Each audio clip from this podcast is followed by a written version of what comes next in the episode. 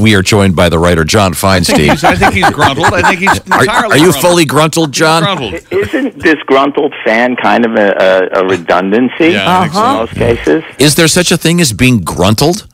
I, I don't know. I, I, I can be grumpy, but I don't think I've ever been gruntled. if there's a diss, there must be a regular.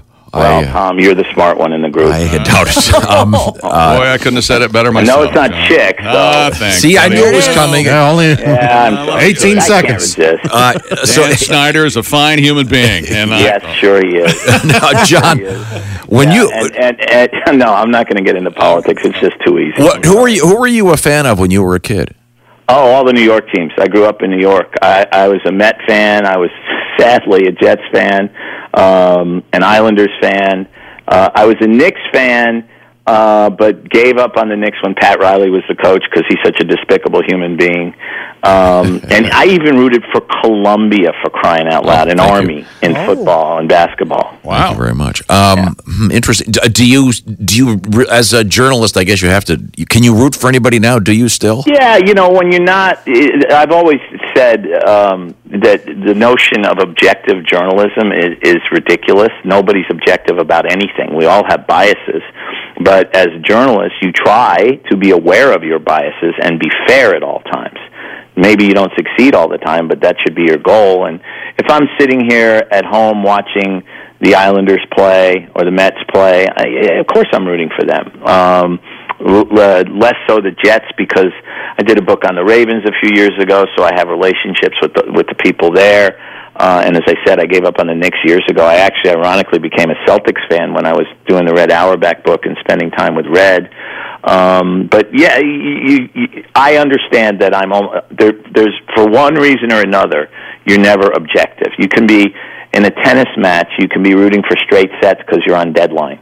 Um, so there's something, some reason to root one way or the other in almost a- any contest, and you just have to be aware that you're biased as a result, and, and, and take that into account when you sit down to write. Did so, you? John, as a as an Islanders fan, you've probably yelled some things at Mike Milbury. uh, I, I cannot, uh, even if we were on satellite radio, I couldn't use the words that I would like to use on Mike Milbury. Well, I the- the- hope I never ever meet him in person because he's bigger than I am and wouldn't respond well when I punched him in the mouth. Yeah, you missed the audio. We have audio of a fan uh, in the in the back of. Uh, they're they're doing a broadcast, and this guy suggests that perhaps uh, Mr. Milbury have coitus with the city of Nashville prior to his swift Get his swift F out of departure. Nashville. I would Yeah. just like Mr. Milbury to go away. I, no, I don't Apparently this guy any does too. harm. I just want him to go away.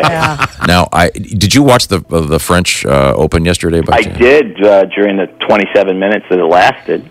yeah, right. Oh, wow, that's it was it was it was. I watched a little bit of it yesterday. Nadal's extraordinary, particularly on clay. Um, you know, he's won 15 majors, 10 of them at the French, and his dominance there. I, I, I think guys walk on the court against him when when he's healthy, which he is now again, and the the match is basically over. Almost. You you realize he lost 35 game, games in seven matches. That's five games in three sets per match. Wow. And Wawrinka's a hell of a player yeah. Yeah. and he destroyed him. Yeah. No. Are you are you at a piano bar? Uh, I am uh, on the other side of the door from my daughter, who is Oh. practicing. Ah. okay. She sounds good. Yeah, she does sound Sounds good. good. Yeah, that's We, we don't want to discourage her by Oh, no. going out No. saying, "I'm on the radio." I did that once years ago. It's a famous clip, actually. You can look it up on YouTube. I was uh, talking to Jim Rome, and um, my daughter Bridget was, I think, two and a half. Jane, who's playing right now, is six and a half. Um, and her older brother had a drum set that was just outside where my office was. And she came down while I was talking to Jim and decided it'd be cool to play the drums. And it got to the point where I couldn't hear what Jim was asking, so I put my hand on the phone. I said, "Bridget, please stop." And she ignored me, of course, as all children do. um, adults ignore me too, come to think of it. And so finally, I went. I'm sorry, "Bridget!" and Rome replays that clip every year on his on his end of the year show, and it's probably been well, Bridget's 19 now, so it's been 16 or 17 years. Now, um, uh, do you get a lot of calls when something bad happens to Tiger? Yes, yes, absolutely. Yeah, I, yeah. yeah. it's. A, I don't know. I, I, I just think it'd be great to see a, a giant comeback, but I guess is Well, what I'd like to see him more than anything is get physically and mentally healthy. I mean, I think it's pretty clear he's neither right now. And the irony in this last situation was the Wednesday before this occurred. It occurred on Mem- Memorial Day, early, you know, after midnight. Um, he posted on his website. Uh, feel better than I have in years. Yeah. Finally, pain free after this last surgery. Uh, and I, when I read that, um, because there was no news in it, even though certain some people tried to make it into news. Oh, Tiger's coming back. Um, I I thought he was posting it strictly for the purpose of reassuring his sponsors. I'm going to play golf again. Don't give up on me. Don't terminate my contracts or anything like that. Five days later, he's stopped by the police. He's you know literally passed out on on various painkillers. Um, uh, my, my guess is that this wasn't the f- first time that he'd overdone it with the painkillers. It was just the first time he unfortunately got into a car. Uh, I think there's an issue there. I think he's very unhappy. I think he has been for years. I mean, when I hear a guy talking constantly about, "I'm so happy. I'm I have the greatest life ever. I'm spending time with my children," and blah blah blah, I think the guy's miserable. and I, I think he's miserable, Yeah. and and I think it goes back, frankly, to the way his father raised him, to believe that the only things that can make you happy were winning and making money, and and and he raised him to not trust, don't trust anybody but me, no one else, and then of course he betrayed him by cheating on his mother.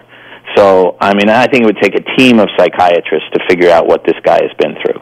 it's it's hard being that famous. Like Well, it is, but but other people have handled it. I mean, Jack Nicklaus was that famous, and he handled it. Arnold Palmer was that famous, uh, and he handled it. Uh, I, I think Peyton Manning was that famous, and he handled it. I mean, there's a whole list of guys who handle being famous. Michael Jordan, um, sort of in the middle, um, good moments and bad moments. Um, but it is. You're right, Tom. It is that hard being famous, but I don't think that's an excuse for mistreating people.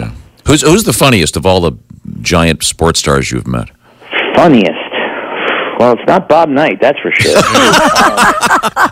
Coach has his moments. Basically, Jim uh, Valvano. humorless. Yeah, Yeah. the two, there's two: Jim Valvano and David Feherty.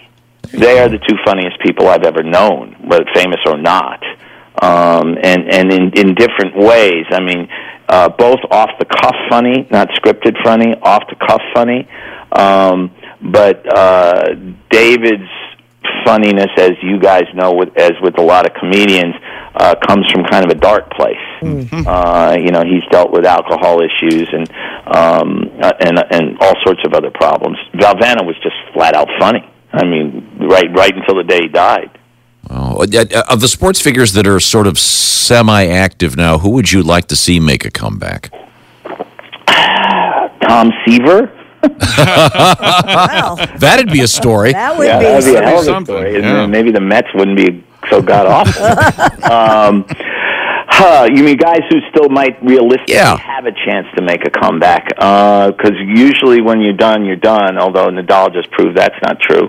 Uh, I uh, see. I'm not. I'm not a fan of Tigers because I've seen him mistreat people. I think it'd be a great story. There's no question about it, uh, and, it, and it would be good for golf. There's no doubt about that, too. Um, Federer's already come back and won a major this year. I'm just trying to go through the sports in my head. Um, do, do What about what about LeBron and the Cavaliers tonight? Are they going to? Well, that's a great question, Chick. Yeah. My God, record that. Oh, John Feinstein says Chick asked a okay, great John. question. All right. Nice. Um, here's what I will say: It's the Jack Benny Warriors and should win. Fred the Allen. circumstances are different than last year. Draymond Green is not suspended. Right. Steph Curry is healthy, and there's this Durant guy on the team Right. who wasn't on the team last year. Having said that, if they don't win tonight, the Warriors, then they're going to start to get nervous because Mm-hmm. they're going to have to go back to Cleveland for a game six, and that would be t- difficult. And if the Cavaliers were to stretch it to seven, they're going to have all sorts of deja vu thoughts in their head. Uh-huh. So they had best win tonight would be my answer. Now, are you going to By the way. LeBron doesn't need to make a comeback. He's still pretty good. Right. Do you feel forced? do you feel forced to watch everything? Uh, yes and no. Uh, I, I, I, I, with you know the NHL playoffs, the NBA playoffs, football playoffs, baseball playoffs. I know I'm going to have to talk about them to different people. I'm probably going to have to write about them. So yeah, I feel like I, I, I should watch. Frankly, what I often do because I have this six year old who does it gets up very early in the morning. Um, I DVR uh, the games that start like tonight's game will start at nine fifteen. Of course, I'll be in Milwaukee tonight, so it'll be eight fifteen. But normally, if I'm home, I'll DVR the game and then get up. When I get up early in the morning, I'll watch it, which means I don't have to deal with the commercials and halftime and all that other stuff, so that I, you know, am at least up to speed. Uh, and I do that a lot during the college basketball season because again those nine o'clock games i'm not staying up till eleven thirty so i'll dvr them and mm-hmm. and watch what i think i need to watch or watch what i want to watch which uh is often a different thing are, are you good at withholding your, an opinion when you know you haven't really watched the game oh if i haven't watched the game i'll say that i say i didn't really watch the game I'll just be honest. Because yeah, nothing, nothing worse than getting caught. I'm not going to make it up like some of my colleagues do. yeah. Uh, yeah. yeah. well, I see everything. Yeah. And, uh, really, and you're still making it up. Yeah, yeah. I'm still making it up. sometimes some of these guys, you go, how is it possible? That you uh, they'll they'll call up and ask questions about college hockey yeah. you're in the middle of it and go there was a guy here in Washington who was a talk show host for years named Ken Beatrice and he sort of made his rep by being able to give you a full scouting report on any college player you asked about. You know, he had a New England accent. He's high pitched, and you you you you'd ask about um, Chick McGee. Oh, you know, they list him at six four. He's really six three and a half. That's right. Weighs a good two seventy two. Uh, can run the forty. They say he runs the forty in four four three. My people tell me it's four seven zero. Wow. He has these people who were imaginary, as it turned out. So one day, uh, an old columnist named Mo Siegel, who was around Washington for years and years, called in and asked him about a defensive tackle from Florida State, John Smith. I'm making up the name, obviously. And Beatrice went into his entire scouting report about him. Mo Siegel made the guy up. Oh, man. So that's, that's what you call winging it. Yeah. Wow. Now, speaking of making stuff up, uh, we're talking with John Feinstein, the great writer. You, you've got uh, some novels out there and other books. Do you have any Father's Day recommendations of any well, books of that you may I have written? Tom. well, I mean, there, there are a lot of them out there. You can't get them all. There are. Um, the, my most recent nonfiction book, which we've talked about in the past, is The Legends Club uh, which uh, is about Mike Krzyzewski, Dean Smith, and Jim Valvano, uh, and it's now out in paperback, and uh, would be a great Father's Day gift, I think, for if you're a basketball fan. I have a new book coming out in October, which I hope to talk to you guys about on last year's Ryder Cup. It's called The First Major. You can't get it now, but you can pre-order it. Cool. Uh, and um, uh, I also have a new kids book coming out in August uh, called uh, Backfield Boys, which is brand new characters, uh, and it's it's set at a a prep school that is kind of based on IMG Academy, which is at Jock Prep School down sure. in Florida, mm-hmm. and it, it it's an interesting, uh, I think, story involving uh, race in sports and in our country. Did, did you go research it down there? I yeah, because I, I what I did what I what I did was I I placed the school outside of Charlottesville, which is an area I'm very familiar with, mm-hmm. and uh, and and as I said, based the school not totally, but at least partly on this IMG Academy, where kids basically the, the come on for IMG Academy and some of these other places is send your son or daughter here, and they will get a college scholarship. But of course, it costs like sixty grand a year to go there.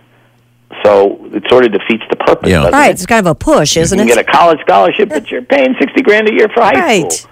Um, but anyway, the, the, it's a football book, and it revolves around uh, two pals from New York, one black and one white, and I'll leave the rest uh, to your imagination and what occurs when they both get to that this imaginary school. But, uh, available now, however, is the Legends Club, and the Legends Club is available now. And uh, Last Shot, still, which is my first kids book, the one that won the Edgar Allan Poe Award, mm-hmm. um, still continues to sell, and it's been out for twelve years. All right. Which is amazing and pleasing. Do, do you uh, happen to know uh, in in the last few years how many of your books sell online uh, versus for, uh, in other words, go, going, it's, it's apparently up to about forty percent. Uh, and when Amazon first came online, it was like under five percent, and it's just kept creeping up, creeping up through through the years. Um, to the point now where uh, uh on Legends Club, I actually saw the numbers, and it was almost forty percent. Yeah. What about uh, the audio book? format. The audiobooks do not sell as much, but again, they have continued to go up in sales. Now, let's just say and- and one of those Kindle, books were and to- Kindle has gone up too. or- What, what if one of those audiobooks were to be read by, say, a Chick McGee? and they would sell zero. Oh, oh, I was hoping you'd go the other way with that. little harsh. I'm sorry. Well, see, I have to say that because I read my own audio. oh, okay. That's why I presented it that way. my, my voice on, on those books triples, quadruples the sales. From, Now, from does three your- to four. Does your editor ever say delicately, you know, John, um, we noticed that uh, if Ben Affleck were to read the book, Well, I, I think if it were a video, they might want Ben Affleck to read the book. But for an audio, I think I'm okay. You know, I've always said I have a great radio face. okay. Well, John, it's always a pleasure. The Legends Club is uh, one of uh, John's most recent books. Might be a great Father's Day gift. It's always a great pleasure speaking. Are you going to give us? A, can we ask for a prediction on the NBA Finals? Uh, I, I'm going to predict that the Warriors will end it tonight. Yeah, I, I, okay. I just think they're a little too good, especially playing at home. So, if you're a Cavaliers fan, now you have hope. Okay. And oh, last question: Do you ever wear a team jersey, or in the case of hockey, a sweater while watching a game? And No, Okay. I don't. I do. I do. Uh, I I do own uh, an Islanders coffee mug. I also have a San Jose Sharks coffee mug because I think it's cool. and uh, George McPhee, who is the general manager of the new Vegas Knights, sent me a really good-looking Vegas Knights pullover, Oh, which I don't wear to watch a game, but I will wear it to go outside. okay, very good, very good. Well, thanks, John. It's always a great All right, pleasure. guys, great to talk to you. Thank you, Thanks. John.